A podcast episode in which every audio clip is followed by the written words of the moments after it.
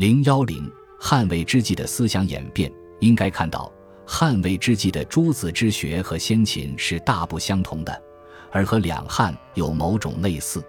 先秦的诸子之学是对即将到来的封建局面的向往和设计，反映了不同阶层的利益，表现了不同的理想、学说和价值观念。他们自是而相非，形成不同的学派，热烈争鸣。到了汉初，这种情况发生了很大的改变。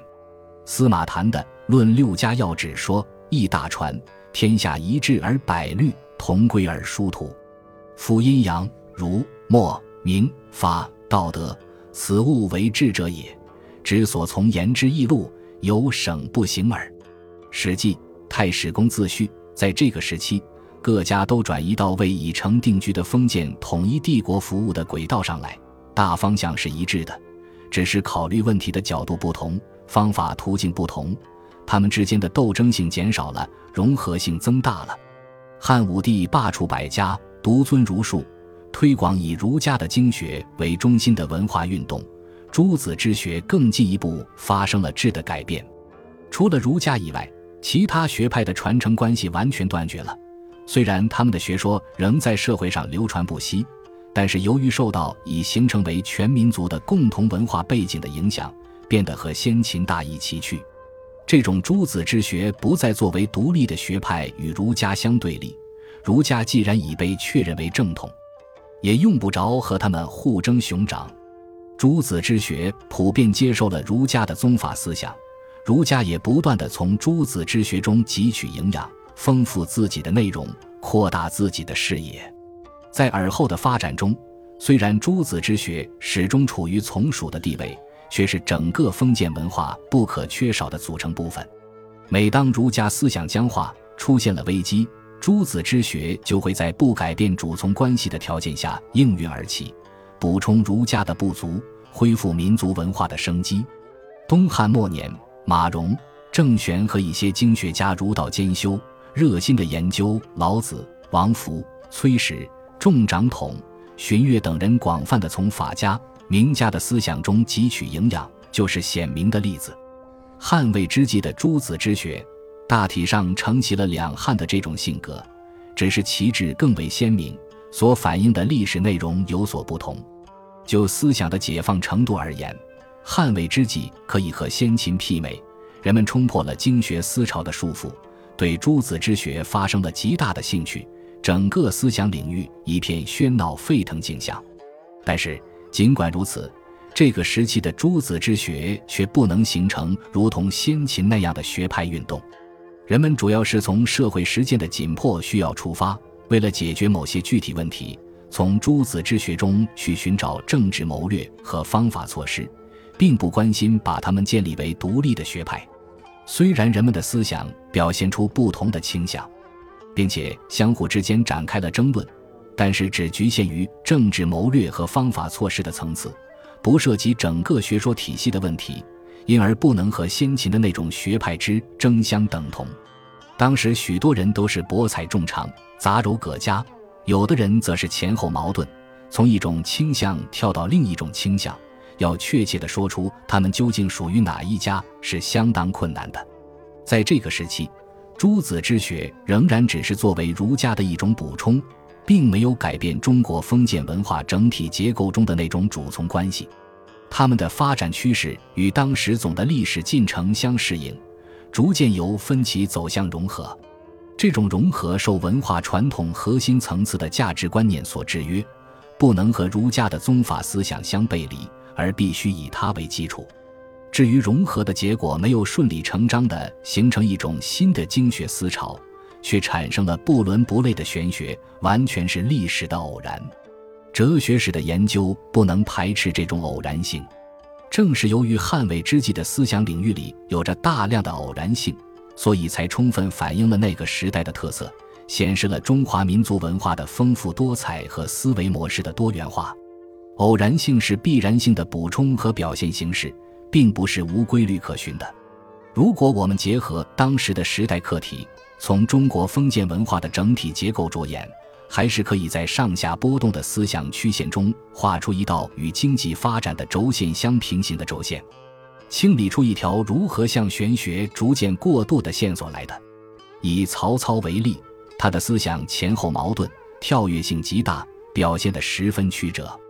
在《渡关山》中，他说：“天地间，人为贵；利君牧民，为之鬼则；耻恶之大，简为功德；兼爱上同，疏者为妻。”这里既有儒家的思想，又有墨家的思想。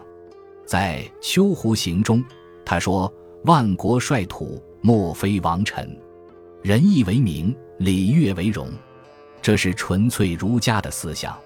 在以高柔为礼曹院令中，他说：“夫制定之化，以礼为首；拨乱之政，以刑为先。”这是认为儒家只能用于治世，乱世要用法家。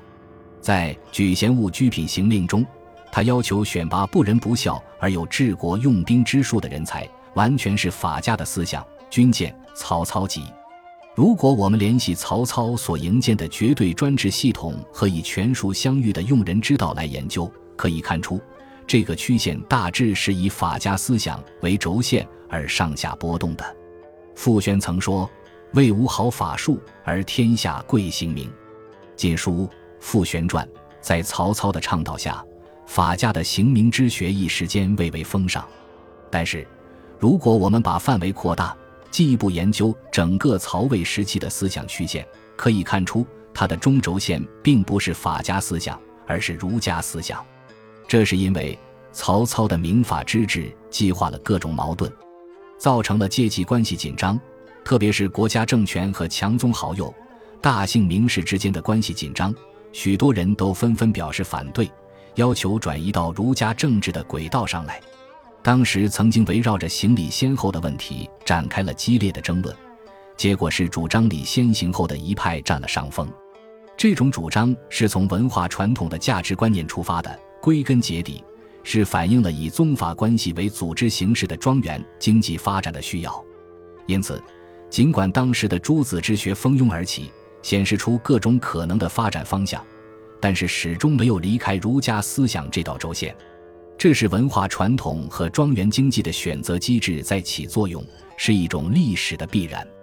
比较起来，蜀汉和孙吴两国的思想发展不像曹魏这么曲折，波动不大，这是和他们的政治经济体制模式相对稳定的情况密切相关的。比如孙权在吴国尽量谋求与强宗好友、世家大族相妥协。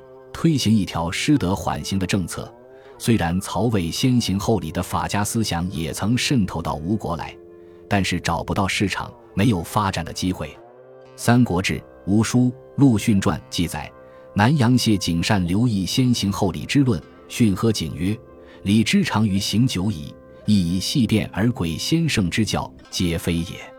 君今是东宫，宜尊仁义以彰德音，若彼之谈，不须讲也。”诸葛亮治理蜀国，以儒法合流的思想为指导，推行了一条礼法并用、德为兼举的政策。这种政策起到了很好的调节作用，一方面纠正了刘璋暗弱政治的偏差，建立了集权，同时也维护了蜀汉立国的政治基础，造就了一个同心同德的政治局面。新哲学的孕育过程不是在蜀汉、孙吴，而是在曹魏进行的。这不仅是因为曹魏处于中原地区，拥有发达文化的优势，而且因为曹魏的政治最不稳定，各种各样的矛盾纠缠扭结，对理论的需要最为强烈。当时在曹魏的思想领域所显示的曲线，实质上代表着人们在政治实践活动中所选择的不同方向。虽说时代的共同课题是重建正常的封建秩序，拨乱反正，完成统一大业。但却没有被人们自觉地意识到，形成为一种集体意志，而表现为许多单个的意志的相互冲突。加上实践所提出的问题都是具体的，人们从直接的现实出发，分别采取了不同的行动，缺乏统筹兼顾的全局观点，常常是顾此失彼，加剧了冲突。此外，曹丕、曹睿并没有成功的纠正曹操明法之治的偏差。各方面的关系仍然十分紧张，这种政治环境使得士大夫阶层痛切地感到理想与现实的冲突。所有这些冲突都是刺激人们去进行理论探索的动力。为了使人们的实践活动有一个共同的方向，为了使各方面的活动组成为一个彼此协调的整体，为了建立一个符合理想的政治环境，人们站在不同的层次上进行了广泛的理论探索，并且沿着由低层次向高层次逐渐上升的过程，最后孕育出了一个综合表现时代精神的新哲学。比如曹操推崇墨家的俭德，身体力行，带头提倡。